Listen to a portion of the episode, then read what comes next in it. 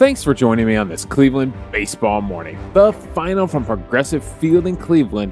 It's your Cleveland Guardians 8, the Chicago White Sox 4. I'm Davey Berris, lifelong Cleveland baseball fan, and I want to talk about the actual game on the field, the thing I enjoy watching baseball being played. And what a fun night for baseball it was for Cleveland fans down at Progressive Field last night. The Guardians come home shake off the terrible road trip where they were supposed to be winning games, now having to face the Chicago White Sox, trying to hang on to their spot in the American League Central.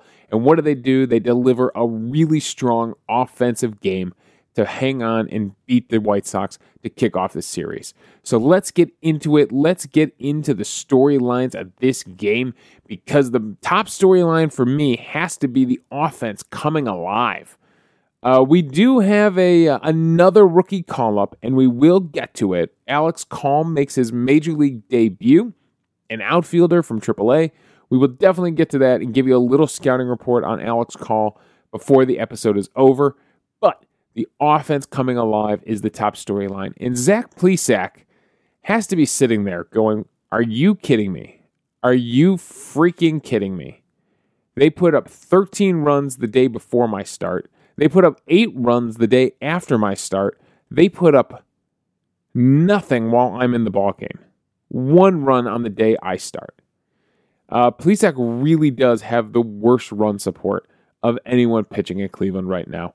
But Quantrill doesn't. He gets the uh, the offense not only sets him up with a huge lead, five runs in the first inning, but Lance Lynn would settle down until the fifth when Cleveland would go off and add three more. So just when you thought Chicago was making it a game, right? They close the gap. It's four to five. Cleveland goes off for three more in the fifth inning. Man, I love seeing crooked numbers up there. A five run inning, a three run inning. That's fun stuff. Crooked numbers are a lot of fun. They're a lot more fun than straight numbers or round numbers. I guess an eight run inning is pretty fun, but uh, you know what I'm saying. Uh, so yeah, so Cal Quantrill gets the run support, and not only that, look at that. They put up five runs. Quantrill puts up a zero the next half inning. They put up three runs. Quantrill puts up a zero in that sixth inning. That's huge. That's huge stuff right there. And then Quantrill and Stephan combine to put up a zero in that seventh inning. Um, I mean, Quantrill let two guys on. Trevor Stephan's really the one that put up a zero in that seventh inning. But yeah, that's big stuff. We've talked about it before. When your team scores, when your team scores to be able to come back and put up a zero on the board, that does a lot for the dugout. That does a lot for momentum. Uh, it really shows who is in control of this game. All right, so let's get into the scoring here uh, because, uh, I mean, the Guardians' offense was just fun. It was just fun. It was interesting how it happened. First off, in the bottom of the first inning, there, the Guardians, this all happens with two outs. Yeah, Andres um, uh, Amed Rosario gets on uh, with one out. All right, that one didn't come with two outs, but Jose Ramirez would pop out, would fly out after him, and now the whole rally happens with two outs. The first two guys to reach are both infield singles.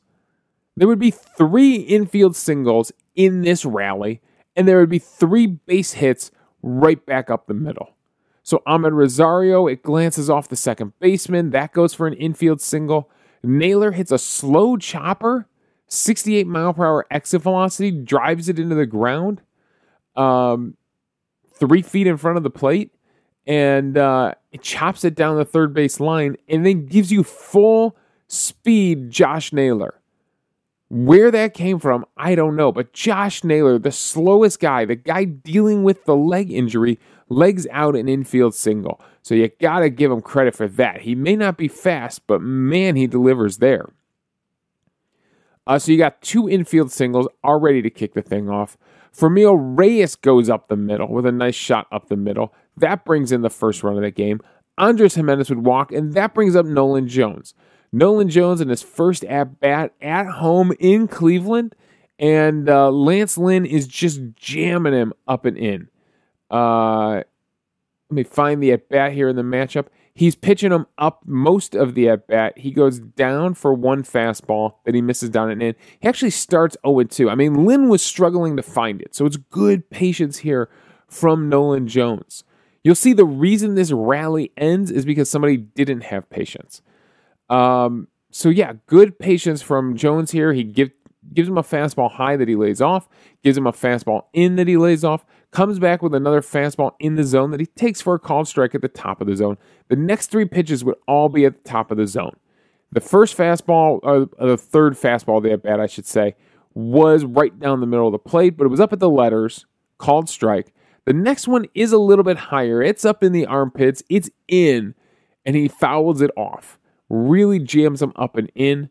He comes back with a cutter this time up and in. It's a little bit lower. It goes from the armpits down to the letters, but he has to protect now with two strikes.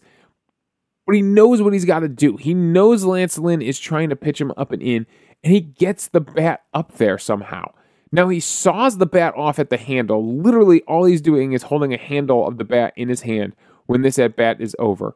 It snaps the bat off, but it works for a bloop single into center field, our second hit into center field in this inning, and it brings in two runs to score. Franmil Reyes has no problem scoring from second base. You know he can throw the speed on when he needs to throw the speed on. So Nolan Jones's first at bat at Progressive Field at home in Cleveland is a sawed off bat bloop single into center field.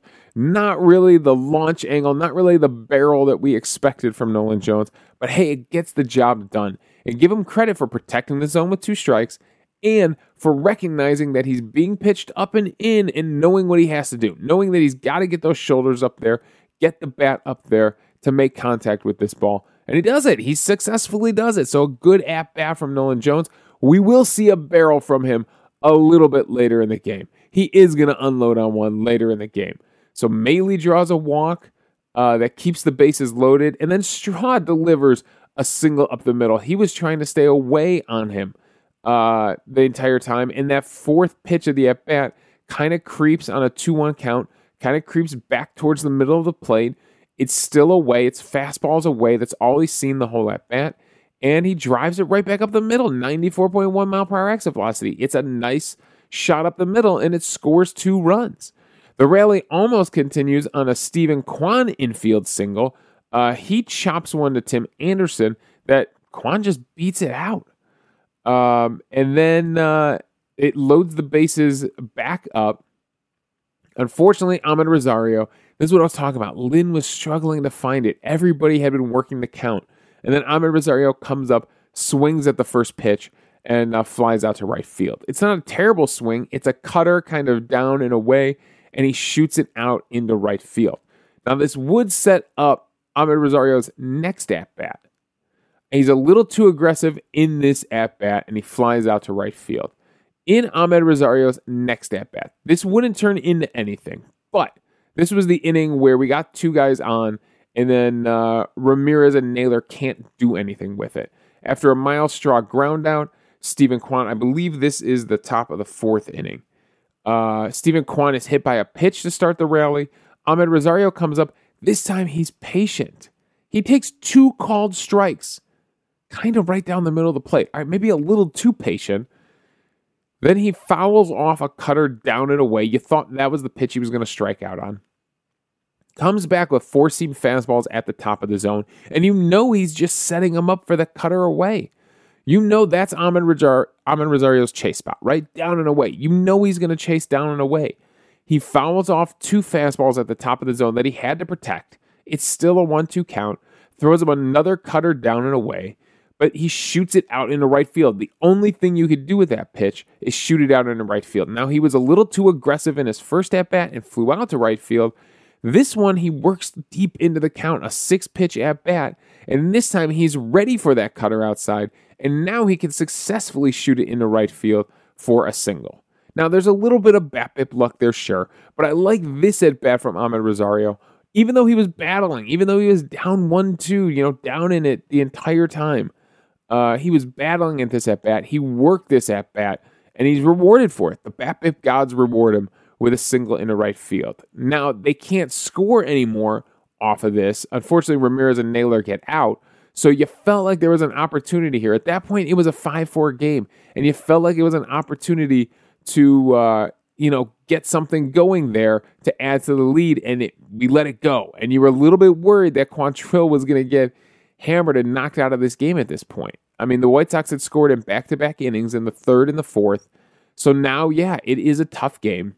Sure, that first run rally, I mean, a five runs in the first inning. You thought you were about to knock Lance Lynn out of the game in that first inning he's able to hang on there and get through it. He ends up throwing 100 pitches on this game and probably does a lot to help the bullpen for the doubleheader today. But you thought you were going to knock him out there. Instead, you knock him out in this fifth inning here. So uh, it's a nice rally to bounce back. Quantrill just put up a zero in the fifth inning. You just wasted your opportunity in the fourth inning. And here come the Guardians storming back in the fifth inning. And it would be Franmil Reyes leading off the inning with a single into center field.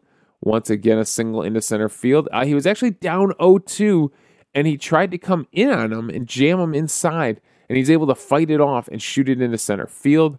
That would bring up uh, Andres Gimenez, who once again is hit by a pitch. Are you kidding? On an 0 2 count, by the way. On an 0 2 count, he ends up hitting him in the foot with a cutter.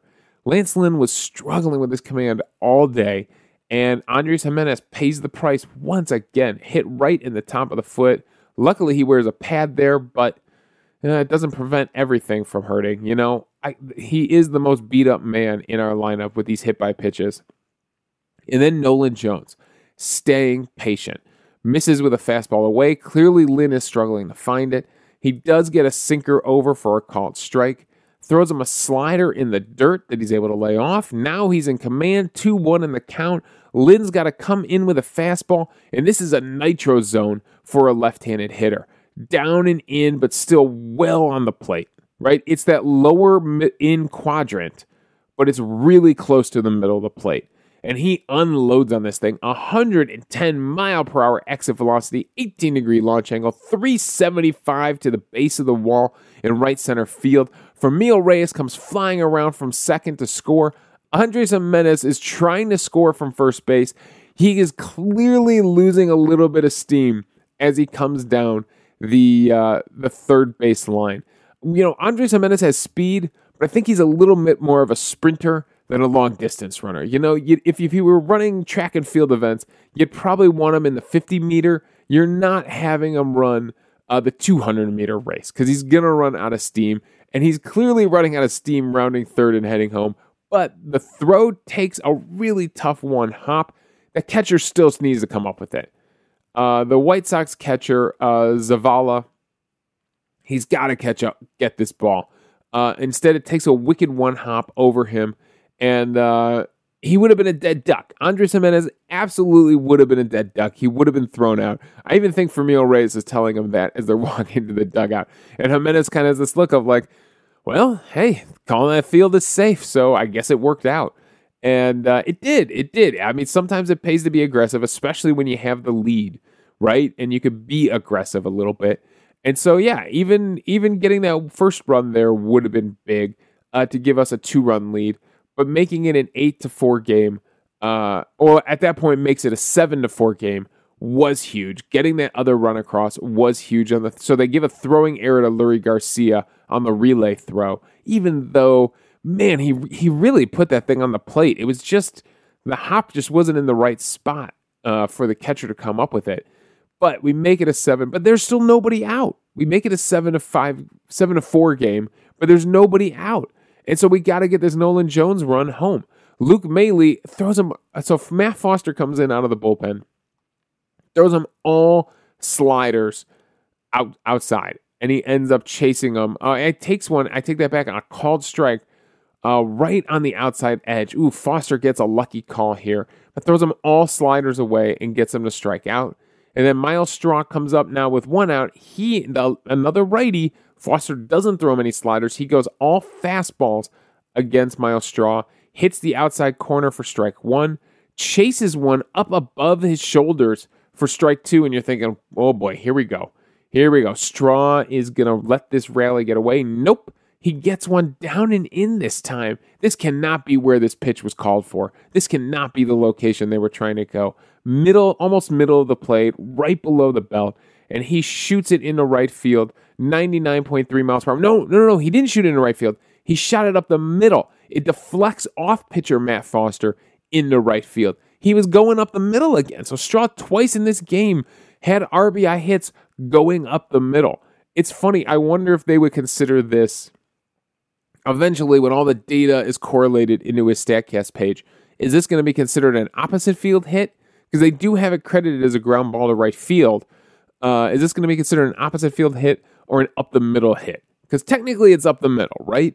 But the result is a ball to the opposite field. So I want, you know, we'll never know. We'll never be able to parse through his uh, his uh, batting data at the end of the season to figure out where this one is credited to. But I wonder how StatCast handles something like this.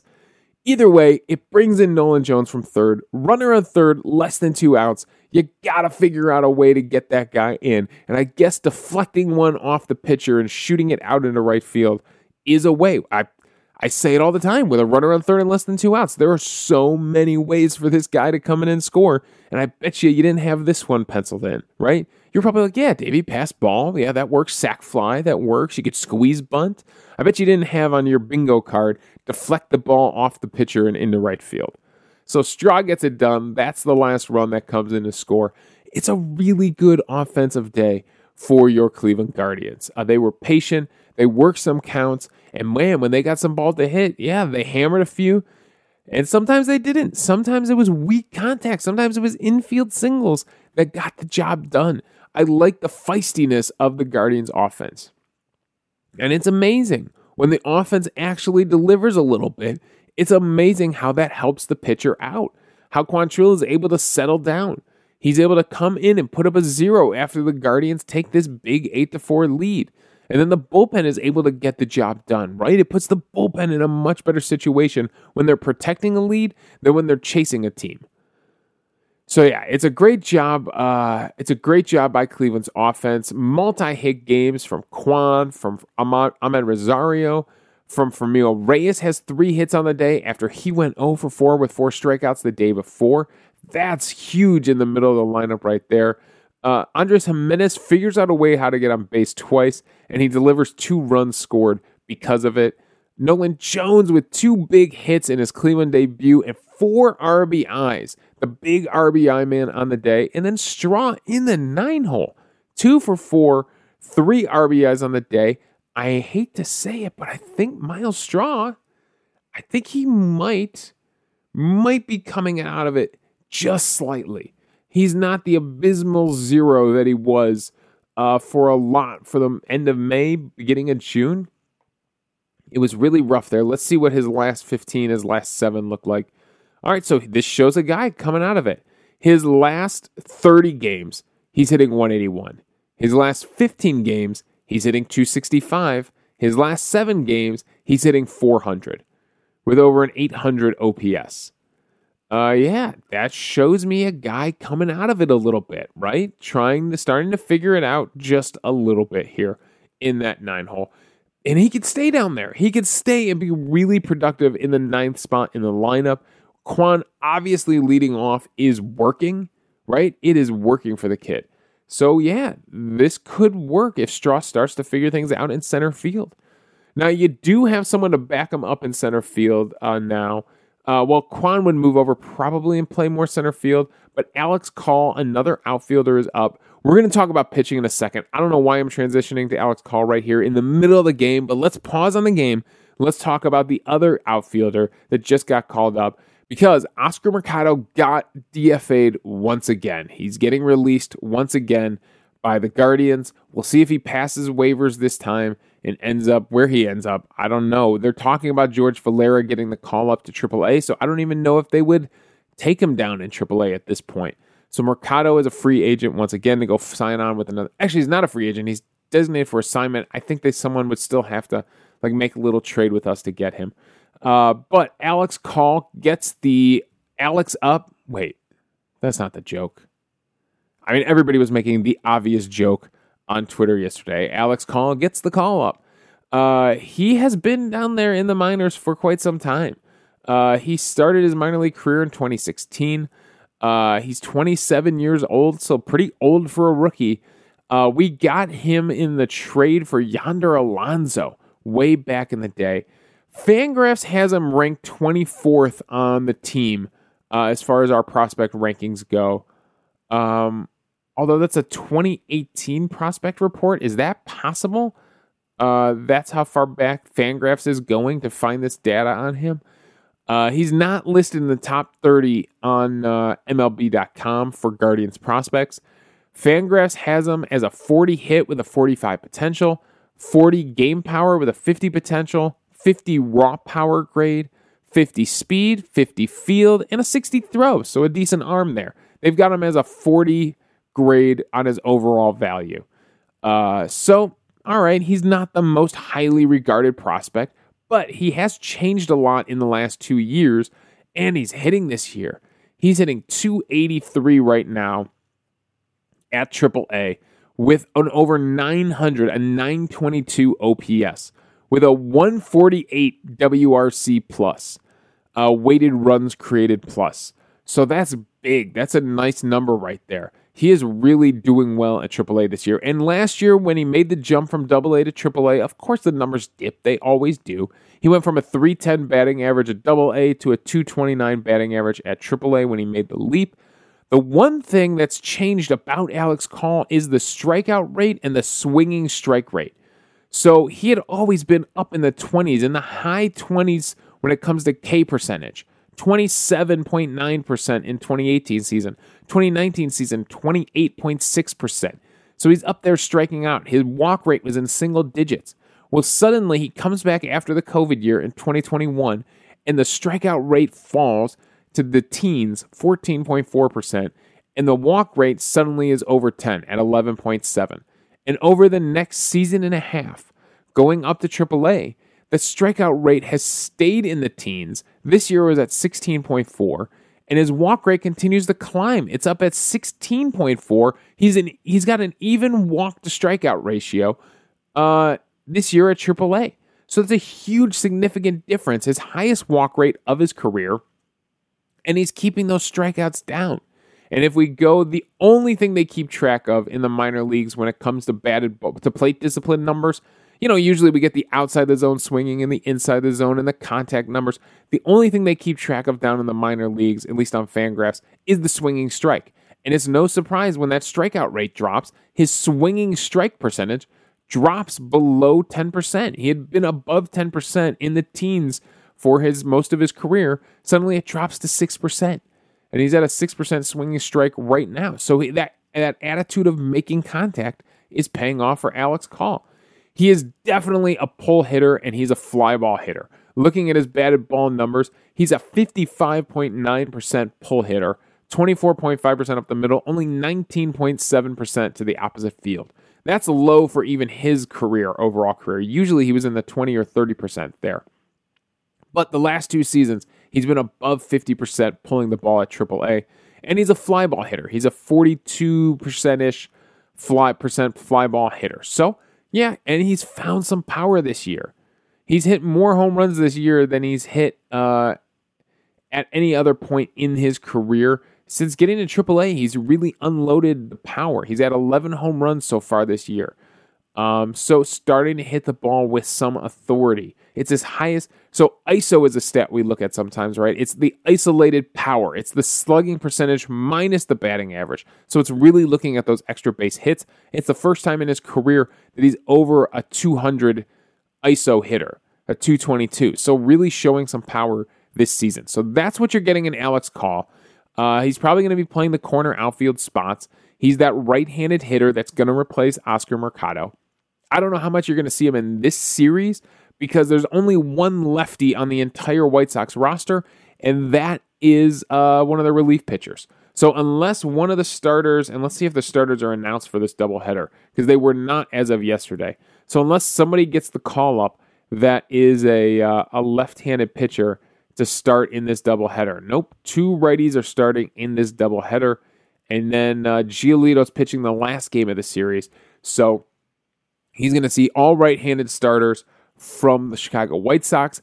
I'm still guessing Alex Call might get a start in this doubleheader just to get somebody off their feet and not make all our young guys start two games. So he does make his major league debut. He pinch hits for Nolan Jones late in the game, and uh, he goes 0 for 1 on the day. So uh, it's not the huge successful start that we've seen from other rookies. He lines out uh, to start the seventh inning. It's actually pretty early for him to be coming in the game. I'm surprised that they bring him in in that seventh inning. You still got two more innings to go. I'm surprised you didn't want Nolan Jones out there. Jones does make a nice sliding catch early in the game, a nice defensive play, although he almost takes out Andres Gimenez. I don't understand how, in this day and age, these guys still don't know how to communicate on the baseball field. I don't care if Jones is new to the team. He's been spending his entire career in the minors, in high school, calling for the ball. And I know it was a tough play, but you got to let Andres Gimenez know you're there, or Gimenez has to take the charge there and call everybody off. Somebody's got to call for it. I do not want to see guys crashing into each other, possibly injuring each other on things that could just be solved by communicating. All right, so Call doesn't have the huge start, but it was a pinch hit at bat. Let's see when he gets his first actual start, what he does. Because so far, rookie outfielders for Cleveland have had amazing starts. And I just wanted to compare Kwan and Nolan Jones in their first four games because you think Nolan Jones is doing fantastic, right, in his first four games. He's hitting 538. Kwan in his first four games, by the way, those that Kansas City series, hit 692. Nolan Jones in his first four games has a 1.548 OPS. 1.54 over a thousand OPS. Steven Kwan in his first four games had a 1.789 OPS. Unbelievable stuff. Kwan delivered. Uh, let's keep going here. Jones delivered has delivered seven hits. He's on a four-game hit streak. He's delivered seven hits to start his career. Kwan on a four-game hit streak would uh, would go a five-game hit streak overall, but he had nine hits to start his major league career. He had uh, I mean, we could just keep jumping back and forth. Uh, Jones has scored three runs. Kwan had scored six runs in his major league debut. Now, Jones has him on the RBIs. He's up to eight RBIs now in his four first four games. Kwan was only at three RBIs in his first four games. Uh, the walks are what helped Kwan's OPS, that on base percentage. He drew five walks and didn't strike out in his first four games. Uh, Jones has drawn three walks uh, so far and struck out three times. So, uh, yeah, it's amazing, an amazing start for Nolan Jones. But I think Kwan still has him when it comes to the first four games. Uh, still had one of the most remarkable starts. Both of them are having fantastic starts to their major league career. But Kwan's got him just a little bit in his first four games. I just thought that was interesting to bounce back and forth between them. Most of these games were against the Kansas City Royals. And, uh, just to see what Kwan did in his first four versus Jones in his first four, I thought was fun. All right, let's get into the pitching here. Quantrill did have some innings where he struggled, but I really can't say that Quantrill pitched terrible on the day. Uh, his CSW numbers, he had a decent whiff rate. Uh, it's a 12 it's a 12 out of 49 swings. They were being ultra aggressive. Uh, 24% whiff rate. Uh, his best pitch there was the cutter. He had a 31% whiff rate on that cutter, um, but didn't add in many called strikes to that total. Uh, had some decent called strikes on the sinker, on the two seamer. Mostly went sinker, cutter, changeup. A few fastballs and a few curveballs mixed in there, but it was mostly the three pitches that he was going with on the day. Uh, they did, the thing about it is, they did whiff 31% of the time on the cutter, but they weren't fouling any off. They only foul one off. They put 10 in play off of him. So it was a combination of, yeah, he was getting some strikes, but they were also putting a lot of cutters in play. And they weren't hitting him very hard. The average exit velocity off Quantrill was only 86 mile per hour average exit velocity, so that's pretty good. You know, getting some weak contact. He was getting his ground balls that he usually gets. Um, he goes six innings total in this game, gives up eight hits, the four runs, one walk, only three strikeouts, and the home run allowed. And you know what? I think if this hadn't have been such a crooked number home run, I think you'd be feeling much better about this start from Quantrill. Unfortunately, the home run comes with two guys on base, and it makes this start look much worse than it actually was. He's hard hit only six times on 93 pitches, which is pretty good. And if we go over to the illustrator here and we flip over to the results tab, we can see it's not like Quantrill was ending up in the middle of the plate for a lot of these things. Yeah, there were a few singles from the middle of the plate, but AJ Pollock, for some reason, he was pitching the right hander inside, and Pollock was getting hits off him from, I mean, pitches that are buried inside. Uh, the double that he gets off him in the seventh inning is in off the plate. The single in the fourth inning is way in off the plate. So uh, even the uh, he had three hits on him on the day. Where was the other one? Uh, now I guess he only had the two hits off him on the day. Uh, the one that's the mistake here is the three run home run that uh, he gives up to Yoan Moncada in that uh, what was that the third inning. Now if we go to the matchup there and we look at the matchup between Quantrill and Moncada in that inning, and you'll see the mistake that Quantrill makes here. So with two guys on, it's uh it's a pretty deep at bat. It's a six pitch at bat. He's trying to pitch him away the entire at bat. He misses with a sinker, a two seamer high. He misses with another sinker just below the knees, just misses below the knees there. That's a close one. Gets a changeup on the outside for a called strike. Gets him to chase a changeup away for a uh, swinging strike. Gets him to foul off a changeup way away that he fouls off.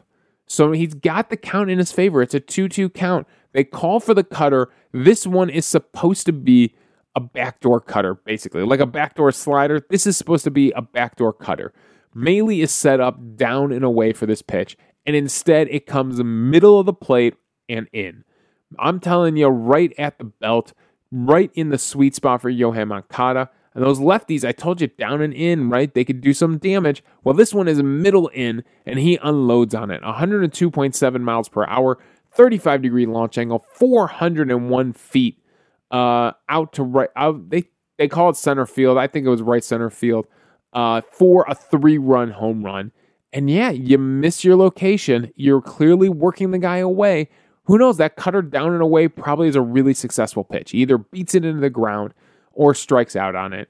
Probably, maybe, or fouls it off. Of course, of course, he could foul it off. But when you miss your location like this and you come in middle of the plate to a really powerful guy, you're going to pay for it. And that's exactly what happens to Quantrill here. So, yeah, the numbers don't look great for Quantrill, but this, I mean, this one pitch right here, this one pitch was the difference between a great start and an all right start. But an all right start is good enough when your offense is clicking, and that's what the Guardians' offense was doing. He gets into trouble in that seventh inning. Runners on the corner. Trevor Stephan comes in, and come on, all of a sudden, Trevor Stephan is back to being a shutdown reliever. He goes two innings in this game, gives up no hits, no runs, no walks, two strikeouts, nothing on 14 pitches to get through two innings. He gets a pop up and then gets a ground ball double play on the infield to get him out of that seventh inning and then shuts him down with two strikeouts in that eighth inning. And then Clase comes in, your all star closer, Emmanuel Clase, comes in, gets some ground balls, gets a strikeout on seven pitches. He's out of that ninth inning. And the Guardians hit the showers, victorious over the White Sox. It's absolutely crazy. If I would have told you at the beginning of the season that between these two teams, one of them was going to have a lone representative a lone infield representative on the All Star team, and the other team was going to have three representatives, two infielders, and a reliever and a closer. Which team would you have guessed had the three All Stars, and which team would you have guessed had the lone All Star, right? Yeah, I don't think you would have guessed the Guardians had the three All Stars. And that's exactly. Tim Anderson is the lone representative for the White Sox, not Moncada, who's hitting 191 on the season, despite, yeah, he's got the power, not Luis Robert, not Jose Abreu. Those guys didn't make the All Star team. Not uh, Hendriks, the closer for the White Sox. He didn't make it either. None of the starters between these two teams made the All Star game, which is kind of crazy because, I mean, really, they were kind of built on starting pitching. So, yeah, the Guardians have been the more successful team on the season, and it's showing in the All Star game, being represented in the All Star game. Once again, the White Sox play some sloppy defense it costs them. They give up infield hits. Uh, they make some bad throws to the plate, and the Guardians walk away with this win. So uh, it's what we've been seeing all season. For some reason, the White Sox, we play really well against the White Sox. So we've got to do it in a doubleheader now today. It's going to be in uh, game one of this doubleheader. It's going to be Bieber against Martin. In game two, in the nightcap, Pilkington is getting the call up again from AAA. He's done this so many times this season, and he's going against Dylan Cease, who's pitching very well for the White Sox. And then in the finale, it's going to be Giolito against Civale in the Wednesday finale of this series. So, yeah, it's a great way to kick off a series, and it's a fun win. It was a fun baseball game all the way to the end. There was definitely some good stuff to take you all the way through the ninth inning. How can I forget? Before we get out of here, we got to name MVP on the day. I'm actually I'm kind of tossing this up between two guys in my head right now, but I think I got to go with Nolan Jones. He had the big 4 RBIs on the day. Frankly, I was considering Myles Straw, 3 RBIs on the day. I mean, that was huge from the 9 spot in the lineup. But Jones a great, you know, first game at home in Cleveland. He already has won MVP on the day once already in his very short major league career, and now he's got a second one to add to his trophy shelf, along with that waterlogged ball from Kansas City in his first major league home run. So, Nolan Jones for the four RBIs for blowing this game open. You're taking home MVP on the day. All right. This is a long episode because I, man, apparently I was just that excited about the Guardians offense to finally get to talk some offense here. And let's see if we can keep it rolling. That's all my thoughts on this one. Thanks for joining me on this Cleveland baseball morning. Again, the final from Progressive Field it's the Guardians 8, the White Sox 4. You can follow me on Twitter at Davey Berris. I wouldn't be surprised if I'm tweeting a ton during the 1 o'clock game and not tweeting so much in the evening game. But you can follow me on Twitter at Davey Berris. You can email the show at clevelandbaseballmornings at gmail.com. Let me know your thoughts on the game. Let me know your thoughts on this new look to the outfield. All these rookies in the outfield compared to how we started the season, right? Uh, let me know your thoughts and we'll discuss them on the show. Also, I'm hosting this podcast on Anchor, so if you want to go to anchor.fm forward slash Cleveland Baseball Mornings, you can leave a voicemail for the show. We'll play them back on the air, respond to your thoughts, and we'll have a fun conversation amongst the fans about baseball. So thanks again for joining me on this Cleveland Baseball Morning.